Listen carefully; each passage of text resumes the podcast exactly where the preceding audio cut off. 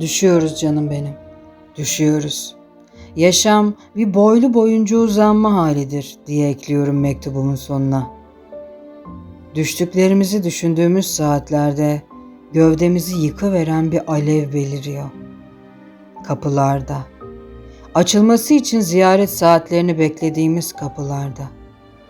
Yaşayan birinin nefes alamaması saçma geliyor bana. Hele ki sen. Sen en güçlüsünü taşımalısın kalplerin. En iyisini solumalısın oksijenin. Dik ve yeşil yamaçlardan çıkıp yeşil yurtun, Asos'un ve Ayazma'nın en belirgin rengini sunmuştuk kalbine.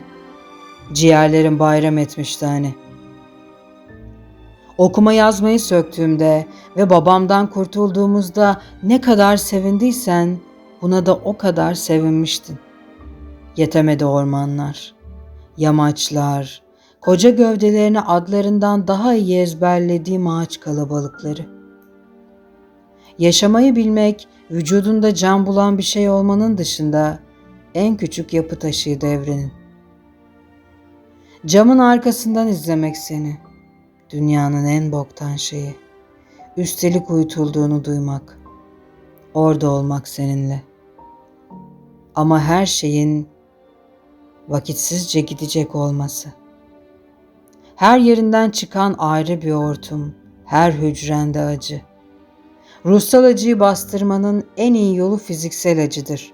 Denendi, onaylandı diye yazmıştım ikinci kitabım olan Farda.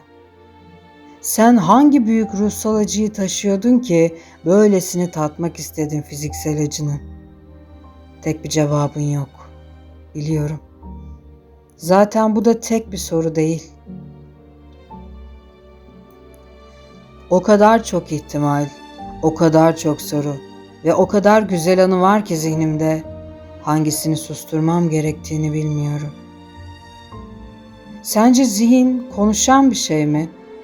Konuşanın dudakları olduğuna inanmak büyük salaklık diyorsun zihninle. Ben unutmamak için ilk kez ezber etmeye çalışırken yüzündeki eğimi. Şimdi daha da iyi anlıyorum. Sen uyutulsan da, boğazına neşter vurulsa da, bilincin kapansa da konuşursun. Konuşursun daha önce hiç duymadığım o kendi dikimin alfabeyle. Dikimin dedim de o eski dikiş makinen geldi aklıma. Torunların olarak üzerinde oyunlar oynadık. Ülkeler diktik ve yıktık iki parmağımızla. Televizyon koyduk üstüne. Yıkılmaya durmuş ülkeleri izlemen için. Kediler geçti üstünden. Ve bir tarihi okudun zihninle. Gül ağacının önünde oturup masallar okuduğum zihnime. Geçti camın önünden. Ayaklarım da tarihte. Yaşam bir boylu boyunca uzanma halidir. Mektubun sonuna geldik. Gülümse.